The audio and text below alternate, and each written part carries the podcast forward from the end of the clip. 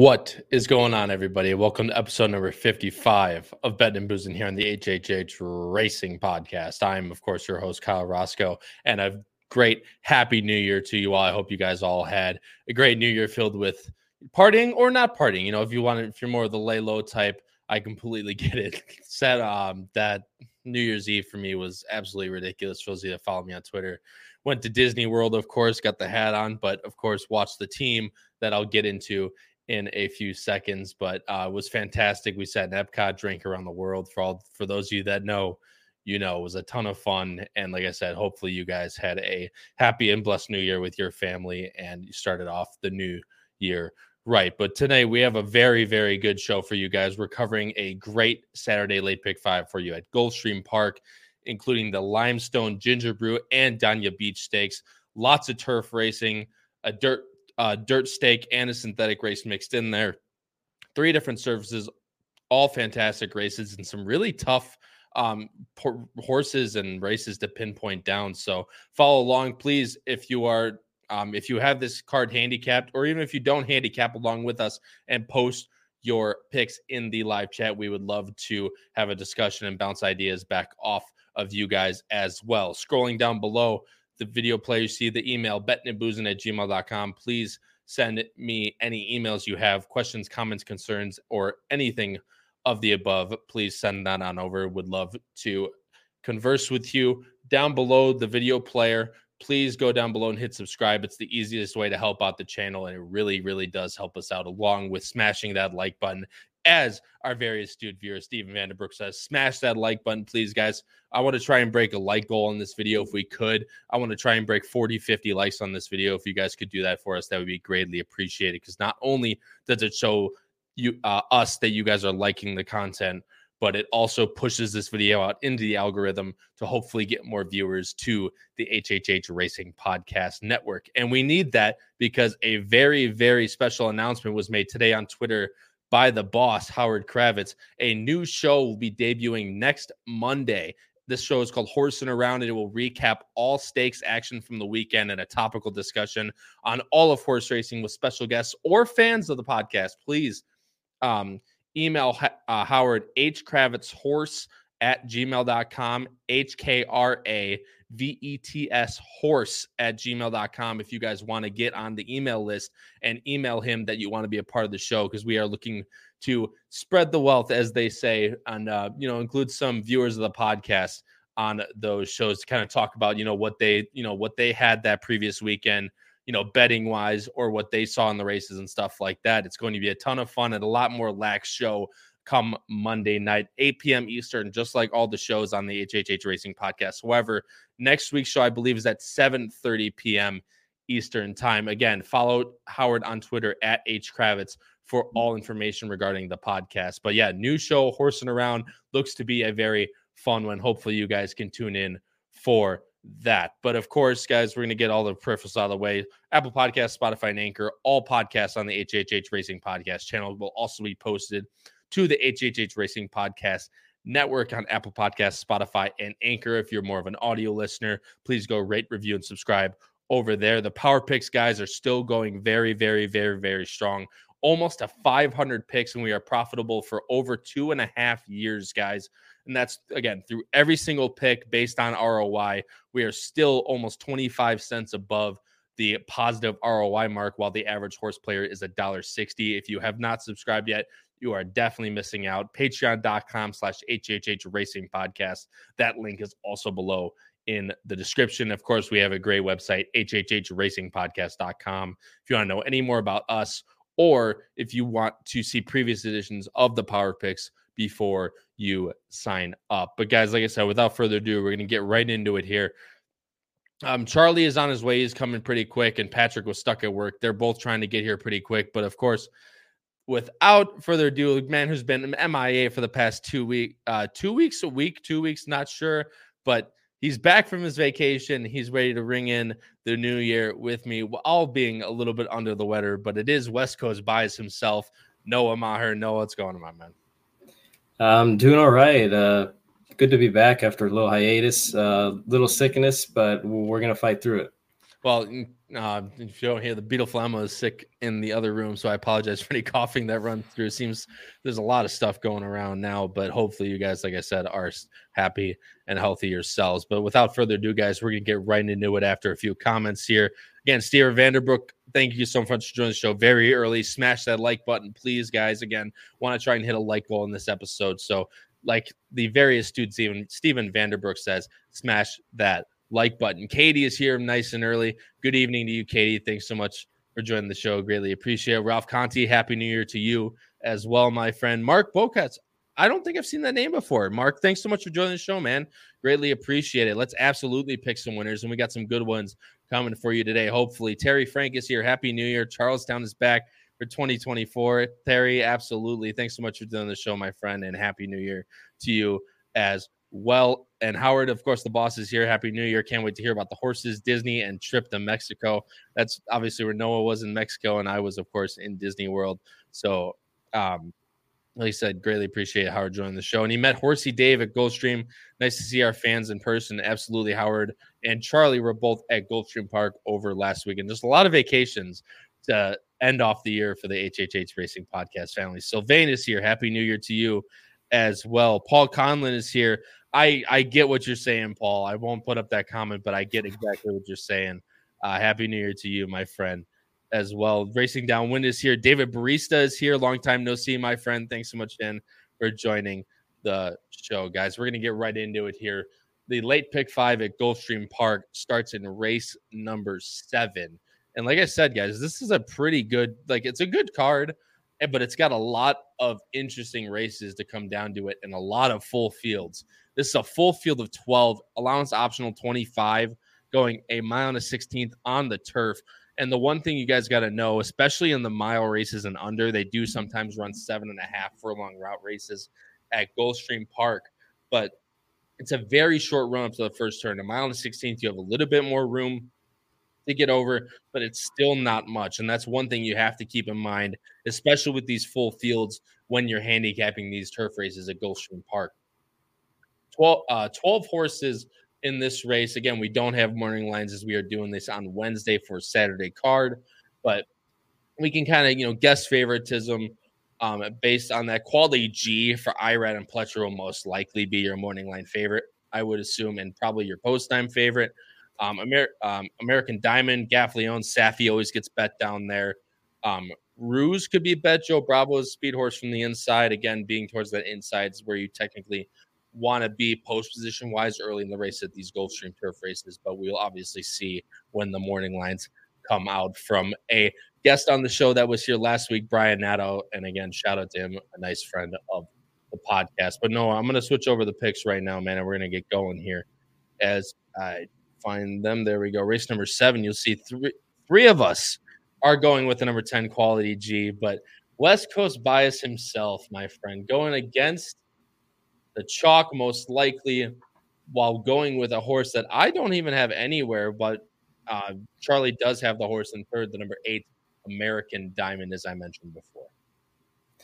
Yeah, I went with American Diamond uh, in this spot. I'm I'm assuming that uh, the 10 is going to be the favorite. Uh, 10's got a lot of weight with uh, three co- co-hosts on him now. Um, but with American Diamond, you, you look at his races kind of from you know the the uh, fall and uh, the you know last couple months here. Uh, wins uh, Kentucky Downs going a mile, which is not an easy thing to do. And then he was uh, four to one in that N1X at Keeneland, uh, and I'm I'm kind of thinking that you know he didn't like the ground. That was you know mid October where we were getting a lot of rain down in Lexington, um, and then comes back up at Gulfstream. Um, runs a pretty nice race. Uh, looked like he you know had a, a little bit of an excuse. Uh, I think he had to go, you know, pretty wide in that race. He looked like he was full of run and just kind of didn't get there. Um, the race was supposed to be on the turf and then ended up being on the synthetic. I think with the quick turnaround, I think Saffie's looking to get this horse, you know, back on the turf, firm turf, what he likes, and I think he should be ready to fire. That was my one thing with uh, American Demo was the kind of quick turnaround. Obviously, coming back in three weeks, it's nothing unheard of for Saffie, of course, down in especially down in Gulfstream. But um, never really showed his stuff. Then runs a runs back to that big number he ran early in the year, but in an off the turf Tapeta race. It's just kind of the thing where in a full field like this, I kind of want to have to see it again for American Diamond. At least that's me personally why I don't have the horse in there. But this horse looks to have a really nice trip. Um, that being the number eight American Diamond, if he can sit a little bit closer to the pace as he's shown in the past to run his best races from up close, i.e., this claiming race at Gulfstream, and then that Kentucky Downs race was right on the lead, winning that starter fifty thousand. So if he can get a little bit closer, American Diamond is definitely interesting. I'll talk about the number ten quality G. I mean, look, it's the chalk. It's the most likely. I would argue probably the most likely winner in this race. But again, the problem is that I ran into this is not really a default pick because I do like the horse on top, but the post position is definitely not without concern for me. No, I'm sure you can talk on this as well. You have the horse in second, so you obviously like him as well. Just didn't really get the job done last time at a mile. We'll go a little bit longer this time. I thought ran really well, albeit um, with a pretty decent trip. Um, just never really could change leads in the stretch. But those races at Aqueduct, uh, sorry, Belmont at Aqueduct, excuse me, for the New York people come from my throat. But um, the starter 50 was a very, very good race coming from a little bit farther back. I think this horse, if if Irad can get quality G in a little bit, I um off that um quick run of the first turn, I just think this horse could trip out in this race.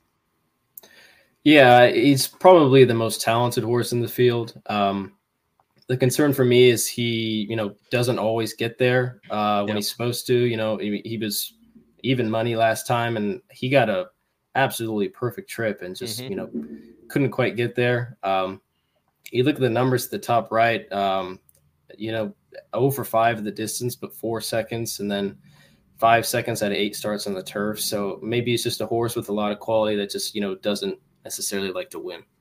Yeah, and that's fairly, you know, that point is easily valid as you can just go back through the form here. You can see second half, third half, second nose. This is going back to the maiden win here at Gulfstream last year, but ran at Monmouth in the uh, Tail of the Cat in the Jersey Derby, which two very nice races was, you know, 60 cents to the dollar in one of those races, losing by a half at a mile. And then comes back, you know, I mean, a dollar 40 to your dollar and then only loses by a half again. But just you know a horse that might not be able to get the job done, which is a completely fair criticism. I like that he headed first in the stretch last time, and that there's just not a whole lot of you know. I mean, there's some good horses in here, just not really the best quality as to what he's faced before. So I think the 10 just might trip out I, if Irad can get him in. I with the number two Ruse in second, and this is a complete pace play for me. I understand that last that 92 buyer was an estate bred at Aqueduct. I completely understand that. But you go back a little bit farther. I mean, those 84s, 85s, as we just mentioned, I mean, that's everything that everyone else has ran, you know, and maybe even a little bit more. You can see these um these open company N1Xs at Saratoga. Granted, getting eighth and fourth, but not losing by that much. To some pretty good horses, you know, Dracone, Fair Dinkum, Buoys, who we touched on last week at Gulfstream Park, I'm very busy. You know, just a lot of good quality company in those N1Xs. It's kind of what I'm tuning into into a race that, you know, being inside is going to help. Plus, maybe not having too much pressure on the lead. There is a little bit of speed in this race, but not to what this horse has had to run into previously. If this horse can get the lead, I think this is one that definitely could that could stick in the money for sure. Ruse will be my second choice in race number seven. And then no, I'll let you touch on. We both have number five and third. Blame the good times. Brian Lynch, as Brian Nadeau touched on last week when Howard on the flagship show, now called Picks and Ponies. By the way, um, they it was just like you said, they're just hammering the Brian Lynch horses. They've been running very well. Obviously, he's won seven for 20. He's seven for 24 to start the meet, winning at a mere 30%, which, you know, last time I checked was pretty good. Yeah, I, am glad that we're kind of thinking similarly here. Um, I'm kind of keying in on that last race. Um, I, I think he had a little more trouble than it, you know, kind of seems. Um, it, it just seemed like, you know, we were watching that race and Quality G's coming out of the same race as well, where yep, he ended correct. second. And just um, real quick, no, Quality G is the two here, guys. We'll show the type of backstretch run and blame the good times as the fourth. Also, the number the five is Fredo, who is the number. Um, I cannot remember who what number Fredo is in this race, but either way, um, I'm going to move to the backstretch. No, I'll let you talk through it. Yeah, um, you can see Fredo's uh, a speed horse, uh, definitely, but he's I think he's either the the 11 or 12 in this race. So I I, I was a little bit against Fredo. Um, just you know since he's got that outside post, he's got to work really hard. Yeah, uh, blame the good times is the four, and he uh, it looks like he you know has some horse and he's kind of loses momentum there. Um, kind of has to shuffle back. Uh, meanwhile, you know Fredo and Quality G are are kind of getting the first run on him. Yep. Uh, and then you know he, the horse doesn't give up. He he comes with another run. Um, a lot of times you see a horse kind of gets a little bothered and they get a little uninterested, but it, it seemed like he kept coming. And you know, again, like you said and, and Brian said uh, last week, uh, Brian Lynch, uh, for that fact, is he's been having a hell of a meet so far. Yeah, and as you see, quality G, as we touched on, you know, maybe he headed the stretch. I don't know if he got like, I mean, he switched leads, so maybe he got a little weary, but it almost just seems like he kind of just doesn't go on with it once he hits the front. And you'll see blame obviously blame the good times being the four in there. Still had a nice late run after the um after the trouble endured. So maybe running back to that 80. I just don't a little light on the figures. I would like to see a little bit more from blame the good times, but definitely could be one to fill out your exactas and trifectas. Real quick, I'll touch on on Pet, Noah. I mean, Patrick and Charlie are all over the board underneath. Uh, Patrick has the seven game change off that last race um, at Belmont, and then coming off the trainer switch to James Toner. Uh, Toner is three for 16 off the trainer switch in the last five years. So, you know, right around that, you know, kind of teens percentage wise. So, not that bad, but is a little bit light on the figures. And then we'll have to improve off that, off a layoff, but is working really well down at Palm Meadows. Charlie has the uh, 11 and 8. So the eight American Diamond. Um, McKillop for uh, Ian Wilkes. Luis Saez hops aboard, which you don't see too often for Wilkes. Um, coming out of some really nice N1Xs, just looks to be really far back in a race like this.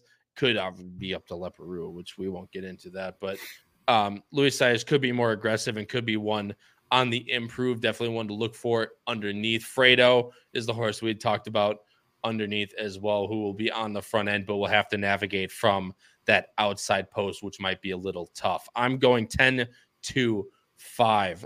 No, uh, Patrick's going 10 7 9. Charlie's going 10 11 8. Noah's going 8 10 5. Guys, switching up to race number eight here as I switch over the Equibase right now. Race number eight is the only other non-stakes race that we are talking about today. Is a starter optional, sixteen thousand, um, going a mile and a sixteenth on the Tapeta course, and it is draws a field, a nice field of nine, honestly, for this one.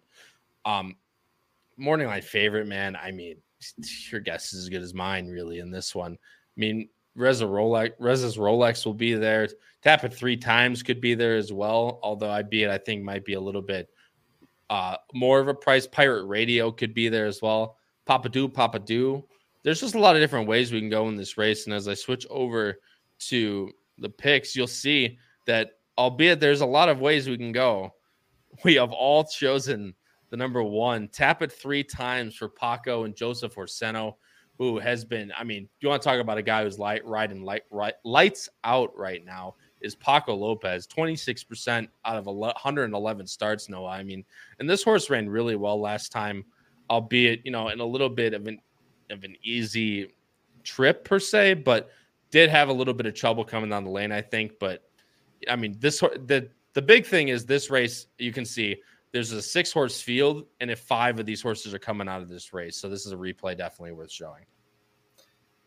Yeah, in terms of you know a lot of horses in this race coming out of this race that we're about to watch, um, I kind of thought the the one and the three today, or the three and the five in that race, were probably you know the the two contenders in here. Um, I ended up going with the one because I thought uh, that the three was probably going to end up being the favorite. You know, just yep. with Irad, you know, you always the people like to talk about how you always pay the tax when you you know bet Irad down at Gulfstream. Um, so I ended up going with Tap It Three Times, who's the one in here.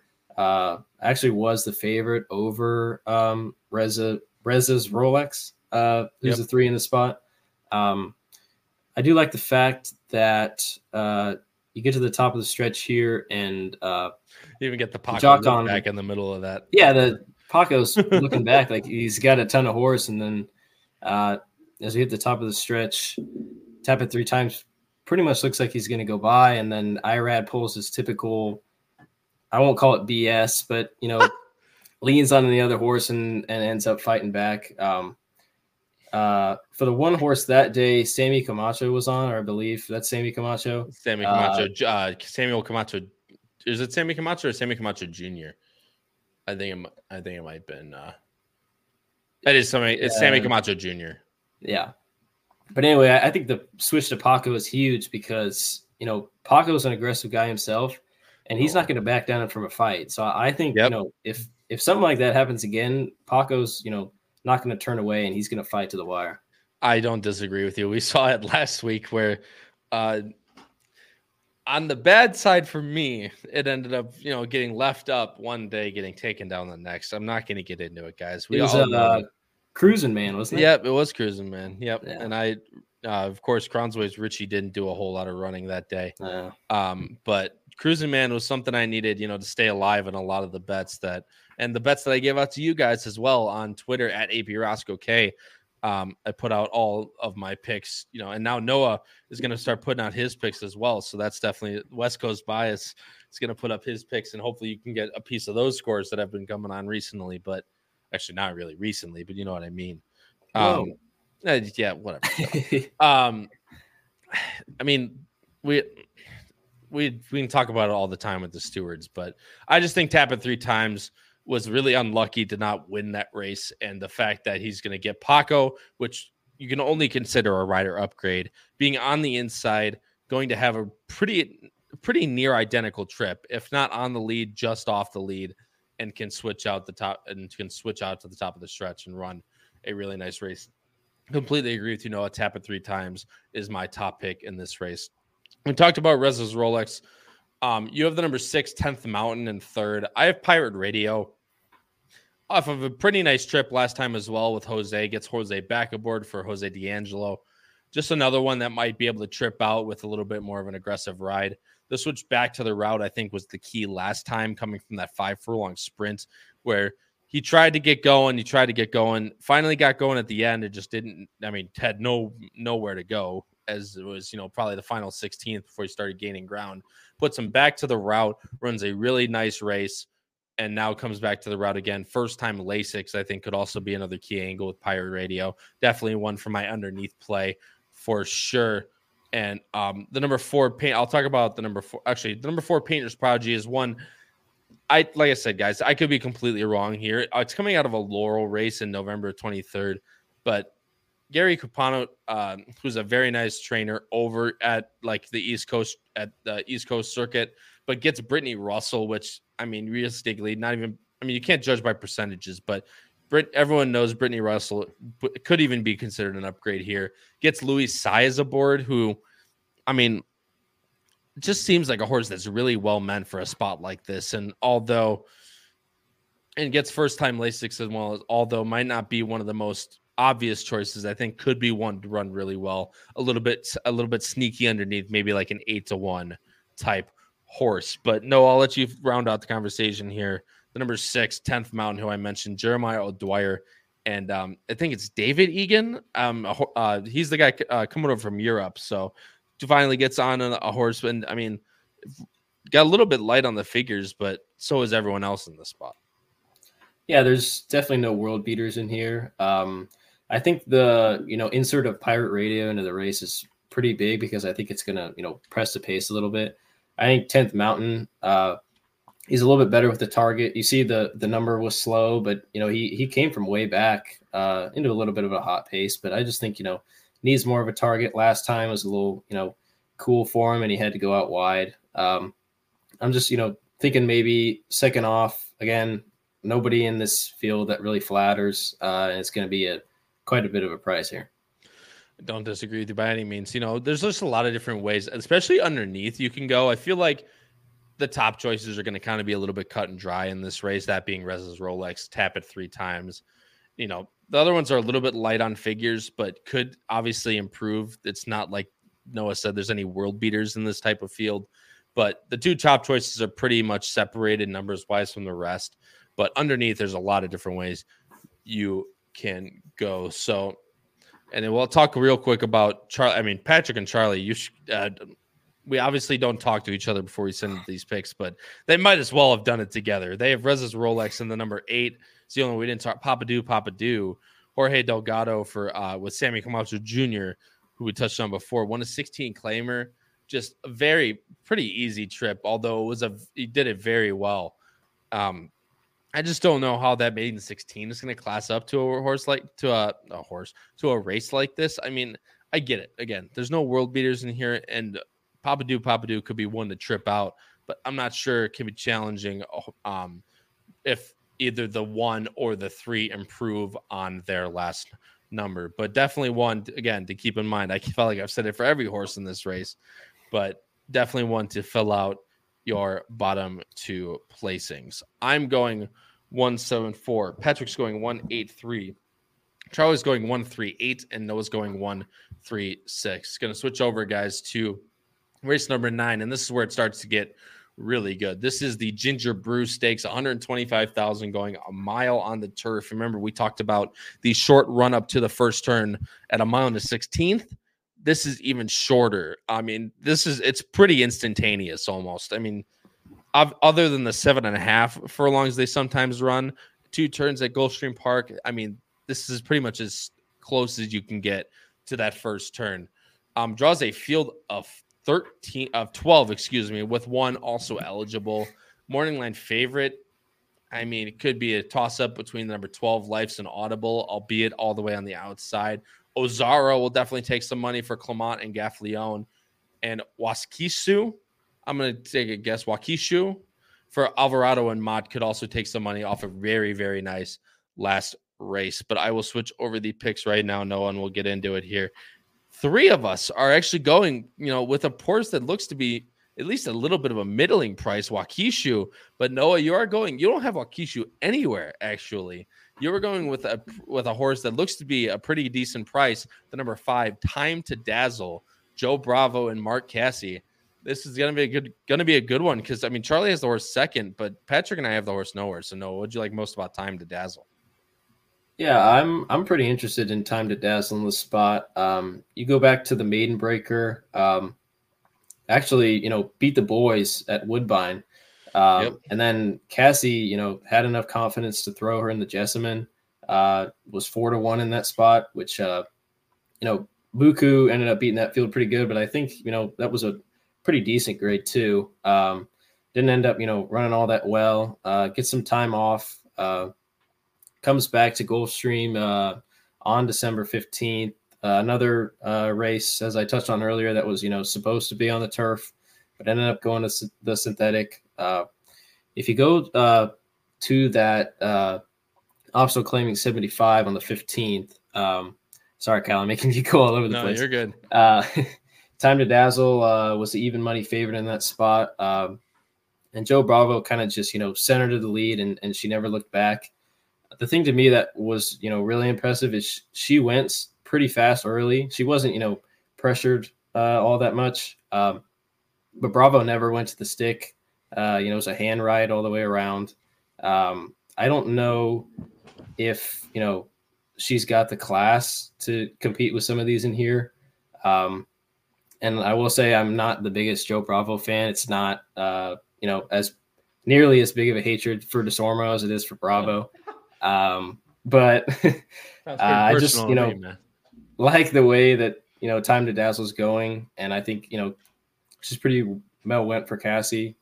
Uh, I don't know. I I, I think she, you know she's going to be ready to fire. I mean, like I said, Time to Dazzle is one that's going to be a pretty like look to be a pretty decent price.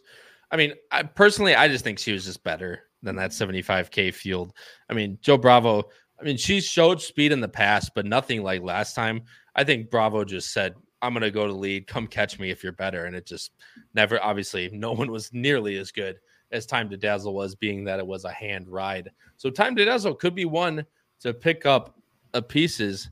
And well, well, well, ladies and gentlemen, someone finally decides to show up I mean, I'll, I'll, check my watch here. Um, I think it's like 30 minutes late or something like that.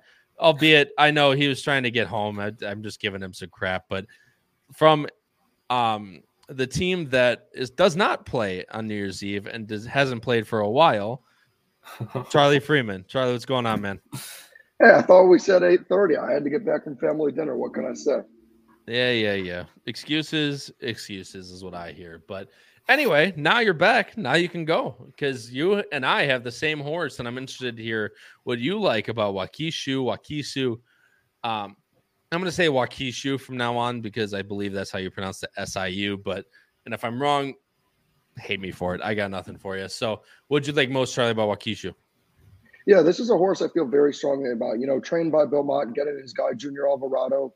Uh, last time out, just looked like a completely different horse. You know, again, as we've gotten better at handicapping, I've become one who's more appreciative of replays and, you know, not just looking at the most recent race, but trying to understand, you know, how much growth is there truly there for a horse. And I feel like you can really see that with this six horse. And the trip last time out, yes, it was pretty ideal, but it was still a pretty hot pace for the source to have to keep up with and be able to hang in there the whole time and then not only win but win going away i just think i love the trip for this horse i think realistically, I know there's a lot of speed in this race, but I don't think this horse needs the lead. I understand that time form indicates that the six could go to the lead and be right up there, but I think ideally the six sits right next to the five, just behind, and then right off the turn just goes right by. And I don't think the distance will be the problem. Horse is working forwardly. Um, and we'll get to our best bets later, but I love this horse in this spot. I do too. And, you know, I talk about it a lot here. And you know, the big number big number jumps is something that I'm not too big of a fan of, but Bill Mott ran this horse on the dirt twice, and even from first to second start, this horse took a pretty decent bump behind. And I mean, look at this first race. I mean, Alice Beach, Life Talk, uh, Emery. There's a lot of good running line in the dirt races. Then jumps to the turf, and just absolutely impressive. Although, albeit an ideal trip, still just extremely impressive the way that uh, Wakishu carried him carried herself. I call myself doesn't count. I the way she carried herself through that race, I was very very impressed. And to look to get a similar trip this time, probably I don't expect the Motts to battle. I really don't. I think Wakishu probably has a little bit more of an opportunity to sit than San Pantaleo does. So I think um, Junior Alvarado and the other thing I guess is Junior Alvarado choosing because obviously he rides first call for Bill Mott 95% of the time.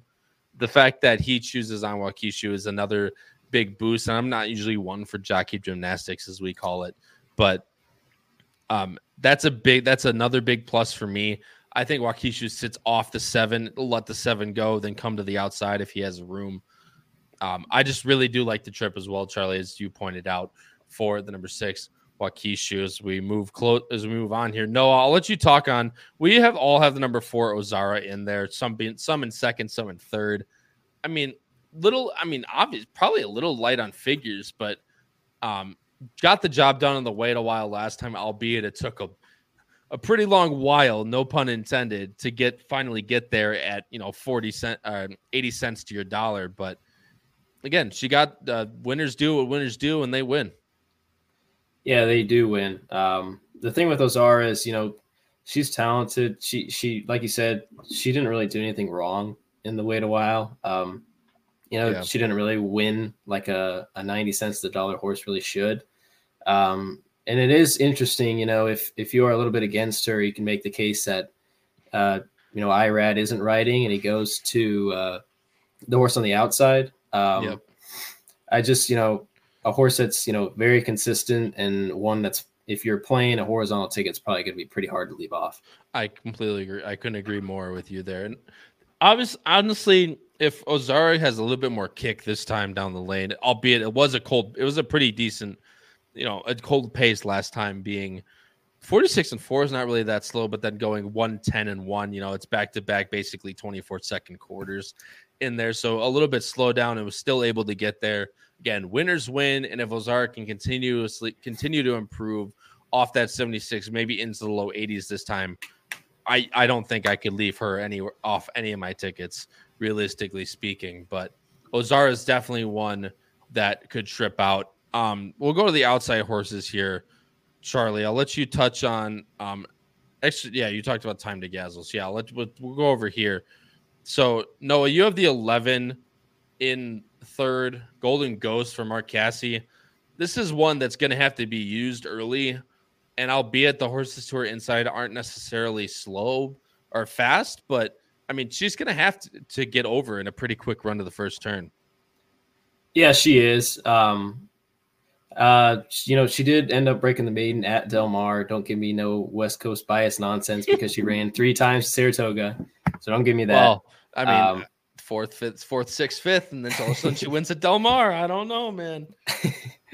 No, um, you know, I when I watched Golden Ghost last race, uh, you know, the the number is a little light, uh, but she never looked like a loser. She did get yeah. a, a, very good trip, um, but I just, you know, I think there was a little more in the tank. Um, I'm not, you know, so much concerned that Gaffalione doesn't ride because he's on Ozara, who's, you know, probably going to be one of the top choices in here. Uh, but Edgar Zayas is, you know, he's talented in his own right. Um, yeah, just a horse absolutely. that you know, if if he's able to get over from that 11 post or, um, yep, you know, being that far outside, he can you know sit a similar trip to Time to Dazzle and some of those others, uh, and you know, she, she might she's probably going to be a, a lot better price than some of these in here. I don't disagree with you. And uh, Howard, I'll get to your comment in a second here because I'm sure everyone else can attest. I'm assuming that's why everyone else left Life's an Audible off the ticket, but um, I mean that post is just absolutely brutal. Um, albeit, you know, she is definitely the class of this field, being the you know half to miss half in the Miss Girl to hard to justify the Breeders' Cup Juvenile Filly Turf winner. Um, that's nothing to be you know shy of it all. But the problem is, is that she's she likes to be forwardly placed. Did break her maiden at five and a half, though, coming from farther back. So being route races, I think she likes to be up a little bit closer. And that post just does her absolutely no favors. I mean, I'll go up to this the track map here. I mean, you'll see that they start basically at the finish line, guys, and that's that's the run up almost. And you got to go immediately into that first turn from a 12 post where there's horses, there's a lot of horses to the inside that want to gain the same position you're getting I mean, she she could easily be six seven wide into the first turn, and we've seen it. I mean, we saw it last week. We talked about uh, Charlie. We talked about horses all the way on the outside in those mile races, and they're they're I, they weren't they're not even in the parking lot. They're on I four for Christ's sake, all yeah. the way out in you know in the ten path on the first turn. Which, I mean, basically you're on the ten path unless you can get position pretty quickly. You're kind of screwed. So yeah, I just I just don't think Life's Inaudible is fast enough to necessarily be able to go by all these other horses. I mean, I guess the good angle you could look at, again, I know that was going shorter, but that Life's Inaudible has shown the ability to sit. I don't yep. think Irad has a choice but to sit. I think it's going to take too much out of Life's Inaudible, who obviously is a classic field, but the figures are still a little light. I think it's also hard knowing that it's Pletcher and Irad. There's not going to be much money there to get. And again, just having to navigate that trip. I feel like if Irad has to send, I don't think Life's Inaudible's gonna have enough in the tank. I think the only hope is being able to navigate where enough ground can be saved sitting just off, and hopefully some sort of gap opens where he doesn't have to go seven, eight wide. I don't disagree with you by any means. This is my other one, guys. I have Yada in third. This is a deep closer, but not really as much upside, I think, as the rest of them. But um, lost to Zona Verde in that race that we talked about on uh, on Thursday, last Thursday, Charlie, where Zona Verde didn't come to run back very well in that race, but the point still stands. Was third in a grade three. These earlier races are really what I'm keying on. I mean, that second at Keeneland and the non losers two was very good. The dozens diamonds, just there's a lot of different ways. I know the 10 post is pretty bad, but this horse, I think the 10 versus the 12 with a pose like this, the 10 has basically no for early speed at all. So the 10's just going to drop back, probably be two, three wide on the first turn, as opposed to the 12 that wants, wants to gain position with five horses to her, her inside. It's going to be a lot harder trip. So I like a horse like 10 Yada in case something drastic happens and the pace completely melts. Yada is going to be the one to pick up the pieces for me albeit she might not be as fast as some of the other fillies in this race. I'm going six, four, ten. That's Wakishu, Ozara, and Yada. I'm Patrick's going six, seven, four. Wakishu, San Pantaleo, and uh, Ozara. Charlie's going six, five, four. Waukesha, time to dazzle Ozara. Noah's going time to da- five, four, eleven. Time to dazzle Ozara.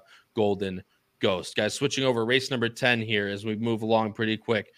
Race number 10 as I switch over the picks right now. This is the Limestone Stakes, $100,000 going six furlongs on the dirt. And guys, there's some really, pardon, I mean, not even pardon my friend, there's some really weird shit in this race. Um, and I'll move over to the picks right now, guys, but you'll see the field of seven right here. The morning line, uh, the morning line favorite has got to be the number two, the runner up in the juvenile turf sprint, the juvenile yeah, the juvenile turf sprint, Valiant Force. David Egan takes the ride for uh takes the mount for Jorge Delgado. And I mean, Cuban Thunder is going to be your second choice. Miguel Vasquez, Jorge Delgado, and Surf Flash on the inside. The most the Iowa bred's most likely going to be the third choice. And Noah, we're we're basically we're split two and two here, guys. Noah and I are both going with the number one, Surf Flash, while Patrick and Charlie are going to take the chalk. Um, Valiant Force. Charlie, I'll let you touch on Valiant Force. There's not too much to say, really, but why the move to the dirt? Yeah, you know, certainly that's something you have to question. But for me, it's something I'm willing to look by simply from the ability that I saw. You know, I remember we were all there for this race. It was an incredible performance. I don't think any of us are really on Valiant Force uh, you know, being a horse that was going to need to close, needed more distance, even if it was that hot of a pace, just was likely not going to get there.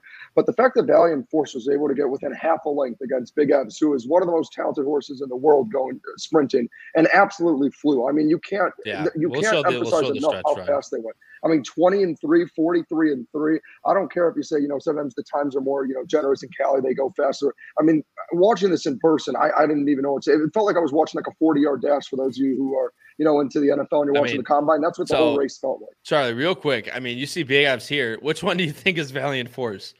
I mean, this is all the way out here. I mean, he's probably nine wide into the stretch. Also, there's my beautiful boy. Shout out to shout out to Shards. But um, yeah. I mean, he comes flying in the final. I mean, the final 16th. You see here, he's just picking off everybody, and the with the granted with the clearest run, but still three quarters of length. The big Evs, who ran absolutely monstrous in a hot pace in that race. Um, but Valiant Force, I mean, look, there's nothing to be ashamed of I'm um, in that race, but I, I just don't understand. I mean, maybe he worked himself onto the dirt, guys. I mean, look at these works. Yeah, the works are incredible. I mean, 47 flat bullet on 20 on the 22nd, and then comes back 47 and one, just second. All just, I mean, a place off a bullet. So maybe this horse, maybe Valiant Force just worked himself onto the dirt, which could be the case. And Delgado is pretty decent with this type of move. Very small sample size, but I think he's either two for six or three for six off of a um, a trainer switch to the dirt from the turf. So again, very small sample size, but does uh, do well with this type of move, and pro- easily probably the most classy, the classiest horse in this field by far. Just the can the horse take to the dirt? Um, will be the question here. Cuban Thunder is the other horse that we'll talk about real quick. Cuban Thunder ran a really nice race on the t- but an off the turf Tapeta race, but coming over from Ireland as well from turf racing Tapeta racing. Ran in the Breeders' Cup Juvenile, just uh, probably nowhere to be found. Granted, fierceness absolutely ran a hole in the wind that day. But that second race at Gold at uh, at Gulfstream instills a little bit more confidence that the horse can actually run on the dirt, albeit it was on the Tapeta. But um, you can go many different ways with you know does Tapeta take more to turf or dirt. I just think Cuban Thunder, being that 83, could, could even continue to improve off of a race like that. And if he does, he could give a lot of horses in this race a run for their money. But Noah, last, I mean, realistically, the last horse we need to talk about is number one, Surf Flash, Gerardo Ochoa. Um, last time in the inaugural at Tampa Bay Downs, right, headed down the stretch, just got passed up, but um, you know, got shuffled back at the start. Not really where this horse wants to be. I think this horse is much better on the lead, whereas where I think Saez will have him, which is why I really liked Surf Flash. Noah, what about you? Yeah, I I really don't see a lot of speed in this race. I think you know you pick up Saez and it's just a complete send. Um, yep. I mean, I think he pretty much has to send from the rail. Um, you know, maybe the numbers are a little light, um, but I just I just don't. You know, this is a really weird race, like you said. Um, and you know, I'm I'm gonna put my confidence in Saez on the lead. Um, also, quick note: shout out the breeders, Iowa State University. That's a yeah that's a little down to earth uh, for me, uh, which is kind of cool to see. Um, I actually, you know, threw in the five in second. Um, mm-hmm. I was just kind of looking for horses that have kind of proven on the dirt, just because we don't really know about the Delgado runners. Yeah. Um, you know, last time you could have claimed this horse for forty um, at at Tampa, uh, and you know the horse runs well enough uh, for O'Connell to uh, you know throw him uh, in a hundred thousand dollar stake, and you pick up you know Jose Ortiz. Um, and again, you know the numbers could be a little on the lighter side and compared to what we've seen from these two, but just you know a, a really weird race all around. I completely. And then Charlie, you have the six. Real quick, anything you want to touch on with Hermoso Hombre before we move yeah. on? Yeah, I guess I'm going with all the uh, the Delgados here, getting the Delgado one, two, three. But yeah. uh, yeah, honestly, for me, I just I like the last work was a bullet, a bullet, and kind of like what Noah was saying. I was just looking for a, a horse that had any experience really on. I know it's uh, the all weather, but still, just something that's not just turf, some experience at uh, Gulfstream. And again, I know the figures are a little light, but I think uh, Hermoso Hombre will take well to the distance. I think could sit a decent stalking trip uh, at a decent price to get somewhere underneath. Yeah, Noah, what's what's your down to home connection to Iowa State? North Dakota State is next. I love it, Paul. Well, what's your connection to Iowa State? It was just cool to see that you know there's students at a yep. university that are you know con- contributing to something like horse racing. It's yep. not something that you you know. Well, especially Iowa State, right? Um, but yeah, shout out Arizona is another uh, school that does mm-hmm. it as well. They obviously have the big uh, racetrack industry program, but yeah, they're the ones mm-hmm. that they're also ones that breed horses. But yeah, it was actually it was pretty cool to see. Also, an Iowa bred running, you know, in a race like this is always nice to see as well. I'm going one four two guys. Again, that's Surf Flash over uh, Cuban Thunder over Valiant Force. Again, these could change. Follow me on Twitter at AP Roscoe K for my full complete analysis on Saturday when this obviously runs that morning. Uh, Patrick's going Valiant Force, Surf Flash, Cuban Thunder. Charlie's going Valiant Force, Cuban Thunder, Hermoso Hombre. And Noah's going Surf Flash, Louis the Sun King, and Cuban Thunder. Guys, moving on to race number t- um, race number 11, the last leg of the late pick five. And this is probably the be- the hardest and best race of them all. Uh, I would argue the feature on the day. It's the Dania Beach Stakes, 125 going a mile on the turf. Again, another short run up. We continue to hammer it home. Morning line favorite. I mean, probably dip between Palm Tree, the seven, and Agate Road, the number 10. I would probably give the nod to the Agate Road with what I with what Brian Nadeau likes to call the IRAD tax that I am now adopting. So shout out to Brian for that one. But um, Palm Tree won't be far behind. I mean, even a horse like um, um, Depiction probably won't be too far behind. Typhoon Fury will be get will be bet just a little bit. Air Recruit as well, but um, Agate Road most likely your morning line favorite for this one as we switch over. Three of us, I I Noah and I talked about this before when I was inputting stuff.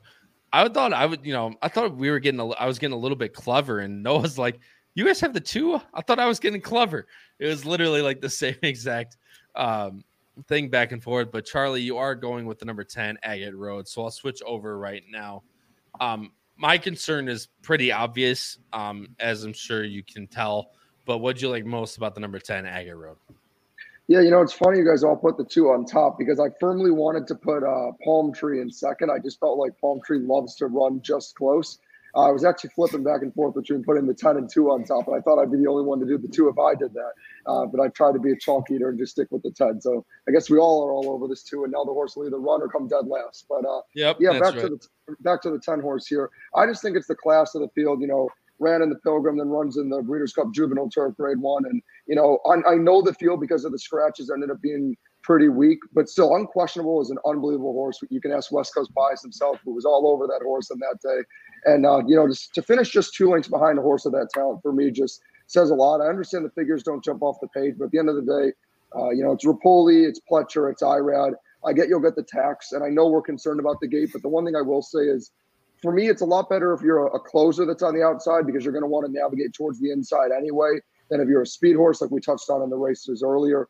Uh, so again, I just think ultimately the class of the 10 will be able to get it done. But as you touched on, this is a pretty open race. You got, you know, we'll touch on in a moment. Palm Tree was always right there and it's just bound to get that win again after always just coming up just short. And I know you guys want to touch on the two who is fasting out a trouble trip last time out. Yeah, and no, I'll I'll let you touch on as I go through the replay. This will be the last replay we show for the day, and this is a horse that likes to be forwardly placed, which is something I'm sure you picked up on, and definitely was not forwardly placed in this race by any means. Mm-mm. Yeah, I, the first note that I had on Typhoon Fury is that the horse should be more forwardly placed than last time because this break is is pretty brutal. Yeah, I mean you'll see the two right here. Look at, I mean, one, two, three horses all converging in on the number two, who drops back immediately here. Like I said, this horse wants to be, you know, at least minute at maximum probably a length and a half, two lengths back, and I mean, he's spotting the field probably six lengths, five lengths here right off the gate here and he only continues to drop farther back. And I mean, there's not too much like you can't even like hate on Castellano for it. I mean, what what else was he supposed to do? You know, the horses wants to be up, but he's he actually does end up. Um, I'll continue to play it here. He does end up rushing the horse, not really rushing up the horse, but just gradually bringing the horse up. You can see Castellano right here, three wide on the two and he still comes with a pretty late with a late run. You know, it's a full driving, you know, backstretch, uh, three wide run here. See the two in the pink here. I'll switch. I'll fast forward just a little bit more, and not necessarily like a very like push button go, but given the the spotting break and the fact that he was still able to get up, does end up getting third, I believe. Uh, loses to the seven Wally World coming up on a much easier trip on the inside, only losing to that by a nose in the end on a bob. I was very impressed with the, you know, basically resilience of Typhoon Fury, which I'm sure you were as well, Noah. First time routing as well, and that that late run showed me that this horse is I not too um concerned about the distance for this horse by any means. Yeah, no, I was definitely press, impressed with that last race. Um, after after the incident, you know, the horse exerted a lot of energy to, especially early, to try to get back into the race and was wide as well, and then came with that run. Um, for me, the the thing that kind of tipped me over was there were you know a few spots that Saez I thought could have gone, and he ended up here for George Weaver, who is you know having a hell of a meet himself as well. Um, you know, I I thought I thought this horse you know was going to be a pretty decent price, but you know maybe not with with the familiarity with all of our co-hosts here. I guess yeah The, this horse is going to be you know six to five now that all of us gave it out. No, not even probably not even close to that. I'm I'm I'm aiming for somewhere around like the five to one mark. I think is pretty fair for Typhoon Fury, maybe a little bit less. Um, just based on you know obviously it's Repole, Saez gets aboard, you'll get a little bit taxed for that, but four to one, I think four to one's pretty fair for Typhoon Fury in a field like this. I would even, I mean, five to one still not out of the question by any means. But we'll go through the rest of the field here, guys. We have the number seven, Palm Tree. Not too much to say, really, um, on this horse. Charlie, I'll let you touch on Palm Tree um, real quick, and then no, I'll let you go three go through the other two that you have, as I have the three in there as well. Yeah, Palm Tree just hasn't gotten the greatest trips lately. I mean, again, you can't make an excuse for a horse every time and say it's your work, but the reality is after you know the race at Ellis, the last three races have been solid. You know, one at Kentucky Downs. Uh, you know, didn't run bad at Keeneland uh, in the Bourbon. Just honestly, in a hot pace where the horse was kind of trying to stalk, just didn't really work out. And then last time closed up to a neck. Uh, and you know, if you look at, I believe it was the Keeneland race where the horse really ran into trouble down the stretch, and just you you literally see if you want to talk about the worst time possible, horse can get steadied. I know we're not showing any more replays, but right when Palm Tree was about to start to really get going and ramp up, the horse just got completely studied and then just without even being asked naturally showed a little more at the end. But i think with a clean trip certainly could have won. And then last time out at gulfstream just misses. Uh, i think the distance will be good here. And then you know again Getson Ortiz brother brendan walsh is a great trainer. Horse just worked a minute. So you know the bullet workout is there. And again palm Tree is just one of those horses yep. that always takes money but i would argue isn't a money burger because it's always not the favorite but one of them but runs you know runs his race and is always right there I will say I was on Palm Tree the whole way through in that pulpit stakes. Did get a little bit tight. Got, I mean, hurted. I guess it says in the notes. Really got rubbed and didn't just couldn't really go by. You know, I don't know if it was IRAD, but it was basically IRAD shenanigans. The horse was getting rubbed up on as the horse was going by, and all of a sudden, two horses come flying over the top and take him out. So I think Palm Tree still run a pretty uh, ran a really nice winning race in that um and that last in the pulpit at Gulfstream, but we'll have to get beat what I probably say will be a little bit harder of a field in this one, and then Depiction's the last horse. Noah, um, I'll get I'll let you touch on anything you want. The Bourbon was, I mean, a little bit disappointing because I was actually on Depiction, I think, for that race as well. I'm um, a little bit disappointing after that really nice maiden breaker at Ellis Park. Albeit a lot of horses came back to um to run really well out of the Bourbon, and the horse has been working lights out at Palm Meadows. Yeah, I I know we were in the same room that day, and uh, I don't know if you remember uh, or not, but I I love depiction of the Bourbon. I was you know all over him. Uh, you know he, he didn't run super well. Uh, I think he was actually you know either ten or twelve to one morning line and got bet down pretty heavily. Um, for me, I I think the horse is you know really talented. I don't know if the mile is really what he wants. When I've when I've seen him run, it seems like he's one that kind of wants a little more distance. Um, so in terms of depiction, you know, I don't you know always look for horses kind of down the road. Um, but I think depiction could you know very well have a very good three year old year. I agree with you. I'm very interested in depiction to see how depiction runs on Saturday because that will really give uh I keep no pun intended the depiction of how um, talented this horse truly is. I'm going 273, Patrick's going 2 10 7, Charlie's going 10 7 2, Noah's going 2 3 6. Guys, switching out, and I had to bonk Howard for this comment right here. Getting rubbed up on sounds like the breeding shed. I I bonked him for that one. So that's enough. That's go to horny jail is basically what that entails. If you know that meme, if you again, if you know, you know.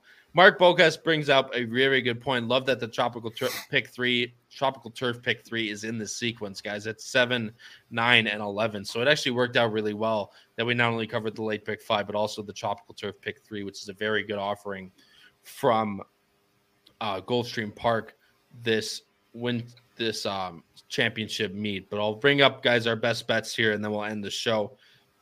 Real quick, Patrick's best bets, race number seven. The double, uh, seven with one eight. If I remember correctly, race number seven, the seven. That was the turf race going a mile and a 16th. And the number seven is Game Change, which is actually a very interesting horse. That horse will not be a, short, a short morning line. That's the horse coming over from Shug to James Toner, who I touched on, who's three for 16 off the trainer switch. But last time out at Belmont, you know, he's taking that New York horse and bringing him over here or bringing him down to Gulfstream Park could be a improvement needed for sure. But I love that, you know, it's a very aggressive single, which I love. And he's bringing it with tap three times and the number eight, Papa Do, Papa Do. And in race number 11, he has a win on number two, Typhoon Fury. Charlie, I'll let you talk about your best bets here real quick. Race number nine, you're going with win on number six, Waukesha and race number nine, you are going a double also with Waukesha into the two and a four, which is Valiant Force and Cuban Thunder. Charlie, talk about your best bets.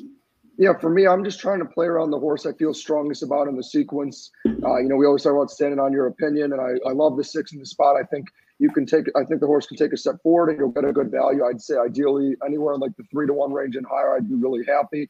Uh, and then with my double is pretty simple. I mean, I agree with what Boss Man was saying in the comments. Valiant Force, in theory, should dominate this race. I mean, the works show it. The performance last time out shows it. But just in case, because the horse hasn't been on the turf, and you're right, maybe it is the works, but you never know. It also could just be like they wanted yep. to get the horse back out there. I want to hedge my bet a little bit. So playing with the double, and as you talk about, would certainly be Dutch in them. Uh, so also the four Cuban Thunder in there is just the two most logicals played in with my horse. Um, and then I also will say real quick, because I know I uh, missed out on the first two races. Uh, so I know I was 10 11 uh, eight, I believe, in the first race we covered. I think Quality yep. G should be able to get it done, and I love the figures, but I also think Fredo is so damn fast and could wire the field. So those are the two I would watch out for the most. Uh, the next race, I know it's like your classic Ar- uh, Arlington esque race, just some bad horses that have all run against each other. Uh, ultimately, I do like tap it three times. I just like the youth of the horse and the fact that there hasn't been as much experience. It looks like there could be more upside. I know the horse didn't get by uh, the three last time, but could. And I think the one other horse to look out for, I just wanted a new face. I think Papa Do, Papa Do, outside of being a great name, is interesting because I think the horse could want some more distance after last time sitting off the pace. So that's my very quick analysis for the two races I missed. Hey, you know, for showing up late, I'll give it to you. Um, good luck with your best bets, Charlie, on Saturday. Of course, I'm just giving him shit. You gotta you gotta give you shit if you show up that late.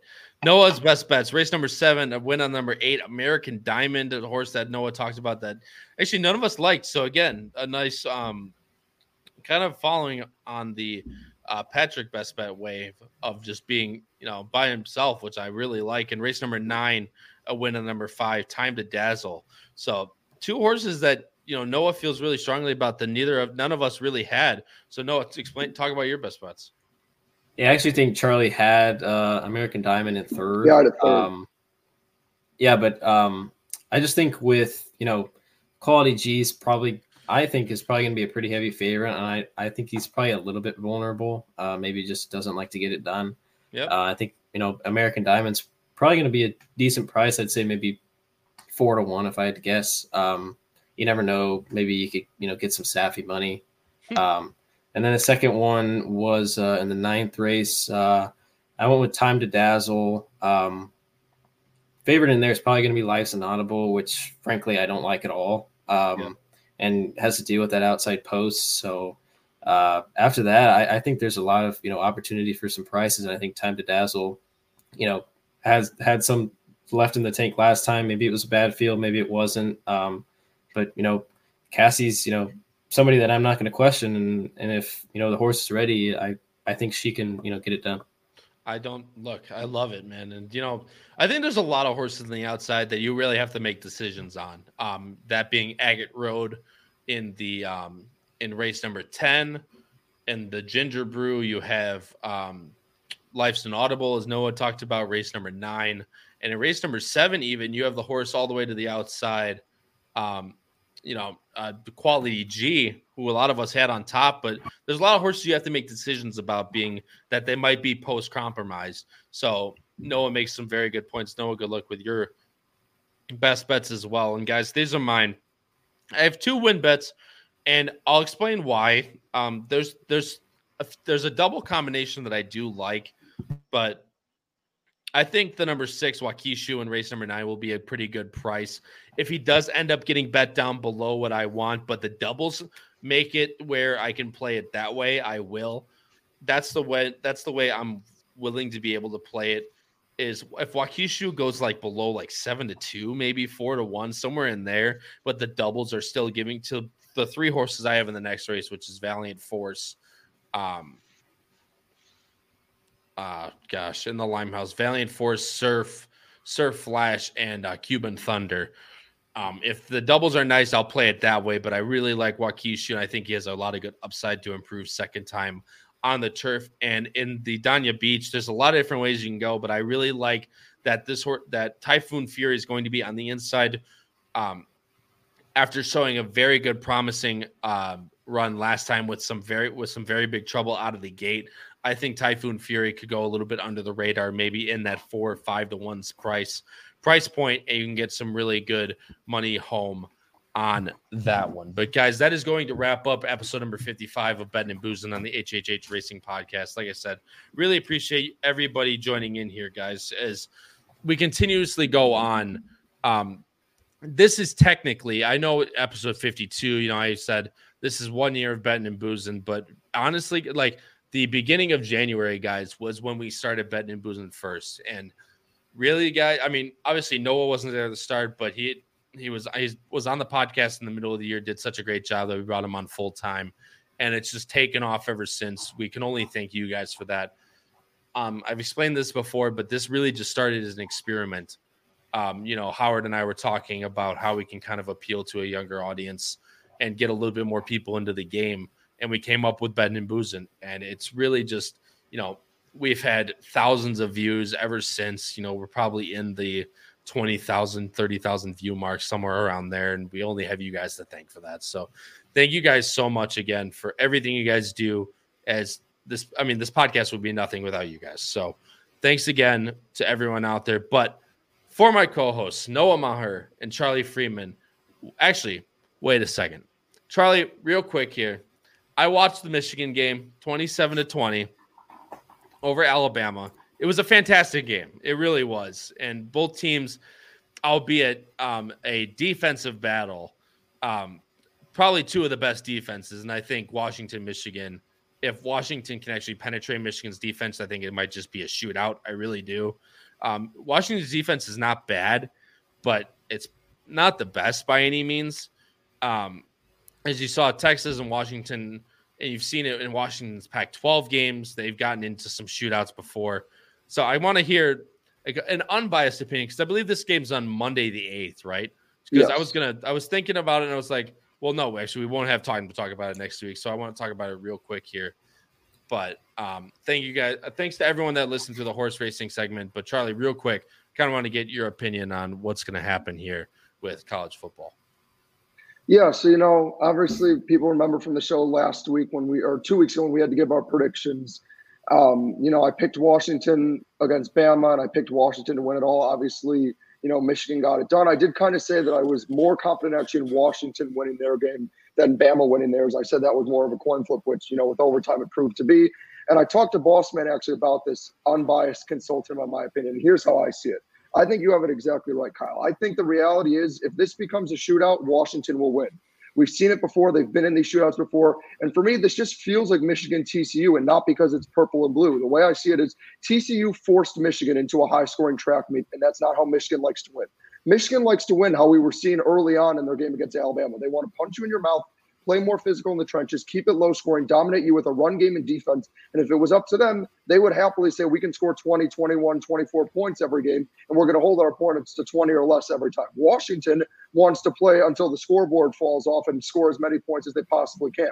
So I think the reality is if Michigan can contain Penix, can slow down Washington and make it a low scoring, you know, do some long methodical drives, I think they win the game if Washington can hold up enough against Michigan and their pass defense is good, it's been you saw against Texas, the run defense is obviously the biggest concern because Michigan can run. If they can make JJ McCarthy have to beat them and Penix can sling it and can make it a high scoring game, I think Michigan, you can admit, would be in more trouble in a shootout than a low scoring game. Yeah. Because that's not what they want. And I'm banking on the fact, I'm hoping my future cashes, I'm banking on the fact that Washington can make it a shootout. And this truly isn't me being against Michigan for those of you who remember when we did our college football picks throughout this whole year when we've mixed it in, I've been on Washington since the start of the college football season. As I have in my co- caption right now, in Penix We Trust, I'm sticking with them. Uh, and then I'll let you talk, but I want to give two shout outs real quick. Shout out to my Saints for showing up when I went. They finally played a good football game when I show up. And then shout out as boss man a touchdown to me and Mr. C, who absolutely yeah. ran his heart out. I mean, you want to talk about a horse who deserved to win, who was the best horse in the field. All the credit to Luis Saez and Fly the W for getting that win, but the horse did get to sit a nicer trip. Irad did all he could. He just had to go so damn wide. But man, me and Mr. C showed he wasn't a fraud. That race, he put draw a line through it. Me and Mr. C is back. I love that horse so much, and it was so cool to watch him in the winner's circle. And yes, I was able to contain myself in public and not embarrass the boss of it. Are you sure? Because he Charlie yes. almost had a heart attack in the winner's circle. That's what I read. So I, I, and you weren't I, jumping around. yeah, I know. I, I know. I was yelling. Roll that program, giving it one of these. Nope. Bossman said I couldn't swear and I couldn't have a heart attack. I didn't do either, so I did my part. That's no. I'm just giving you crap, man. No, I honestly, I'm this is a game where Mike, um, and he's done it all year, but Mike Sainristil in the Michigan secondary has to step up. They have to make plays. They have to contain Penix um, in the pocket, and he has to. You have to force him to make throws. Granted, he's a very good quarterback, and he does make throws. But the fact of the matter is, is that if they're going to force him to try and find stuff in coverage, the Michigan front will get to him by the time that he has a time he has time to throw the ball. If Michigan can penetrate that pocket, I really think Washington is going to be in trouble because Washington is great when Penix can sling the ball, they can throw 15, 20 yards, at least 10 yards per attempt, and they can get a nice 300, 400 yard game out of Penix Jr. I really think that's their strong suit. They don't have the they have a running game, they don't have the best running game, and I don't think they're going to have a really good one against a great Michigan front the thing is, is that you touched on Charlie as well. If Corum and um, Donovan Edwards get started up, and they they you know Corum has another 125 yard game, Donovan Edwards brings up with a 65, 75 yard game. It's going to be very hard to stop that Michigan offense if you have that run that's so good and so potent when you can pair it with play action and you can pair it with you know, run plat, you know, RPOs and all this type of stuff, that's when Michigan can get really dangerous. And the fact of the matter is, if they can establish that, I think it's, and again, I'm trying to be as unbiased as possible because I will be sitting in front of the screen screaming at pixels to for JJ McCarthy to just throw the damn ball at people.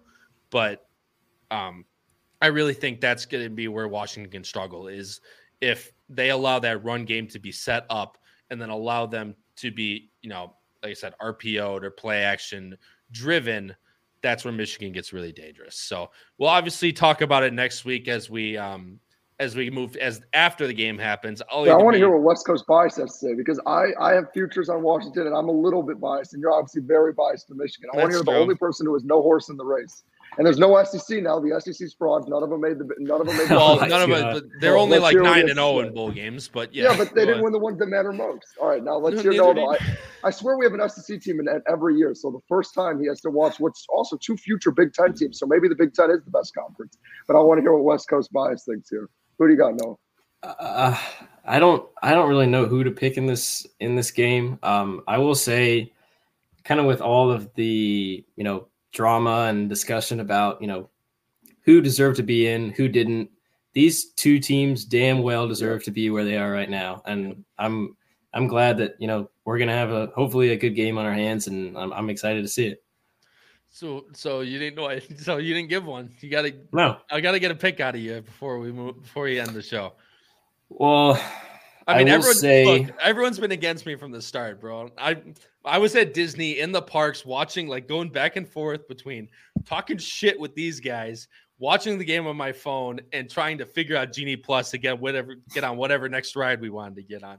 So the battery, uh, the battery life was a little bit drastic, and it died at the at the worst slash best time when I could just freaking watch the game and not have to deal with these guys. But I want to know. I, I want to pick before, um, because obviously I'm Michigan. Obviously Charlie's Washington. So I'll give it to you to end off what has been a great show. Yeah, I will say, even though Michigan did win that game, um, I was very disappointed with you know the defensive schemes that Michigan was running. I don't know what I mean. Milroe can't throw the ball more than 12 yards. So I, I, don't understand why, you know, they didn't have a spy. I mean, every time he got out of the pocket, he was running for 12, 15 yards. I mean, the Michigan defense had a month to prepare and, you know, still had trouble with that. Um, and then now they only get a week to prepare for a completely different offense where Penix is just going to completely sling the ball all over the field. Uh, and important to note that Penix has only been sacked 11 times a whole year. Uh, so, you know, he's, he's, you know, getting that ball out quick. Um, so I, it'll be interesting to see if you know Michigan is you know ready. Uh, if if the coaches are going to get them prepared for you know some uh, kind of offense that's completely different. Um, I just think Penix has got all the confidence in the world right now, so I'll go with Washington my boy. Everyone, West Coast. You should have known West Coast bias. Everyone the against the boys, as it's been all year. It will continue to be, even after they win on Monday. It will still be. Michigan's never faced adversity. Versus. They played no one. They played no good quarterbacks, no good offenses. You're right. Washington, yeah. had, Washington had to no, get through Oregon, played. who you could argue is one of the most complete teams in the country. I don't think that's a crazy statement to say. Yeah, they blew out Liberty. I just think they've been an underdog all year. I got crushed on Twitter when I said that they would beat Oregon in the Pac-12 as nine and a half point underdogs. They've been, you you can try to play because we're all against Michigan that they're the underdogs, but if we're being unbiased here, Washington's been an underdog. They were an underdog against Texas, an underdog against Oregon, they're an underdog against Michigan. Everybody picks against them, and they keep winning, and they love these close games. That's the only other thing I will add is to Michigan's credit, they they usually would beat up on teams. You know, when Ohio State hung around, they were able to kind of pull away, and OSU made it close late. Against Penn State, they pulled away. I mean, I guess Bama would be the only exception of a game they couldn't pull away. But Washington, like even you saw it in the Texas game, they love to let teams hang around. So they're used to having to play in these close, stressful games. That's the only other thing I will add is if this game is as close as I believe it will be, I do trust Penix more than I trust JJ McCarthy, even though he's Chicago. I personally like. I just, I love the matchup. I really do. Oh, I agree. This I, is a I fun game. I just, it's going to be a fun game no matter what, and it's not probably not going to be a defensive game, at least not. on both sides of the ball by any means. So but will definitely be a fun one for sure. But guys, we got a little bit over time. I wanted to get that in there before we moved on. But Sorry, it's the last college football cover it, of the year. It is. It is the last college football. But next week, guys, you guys will be in for a treat. I'm gonna.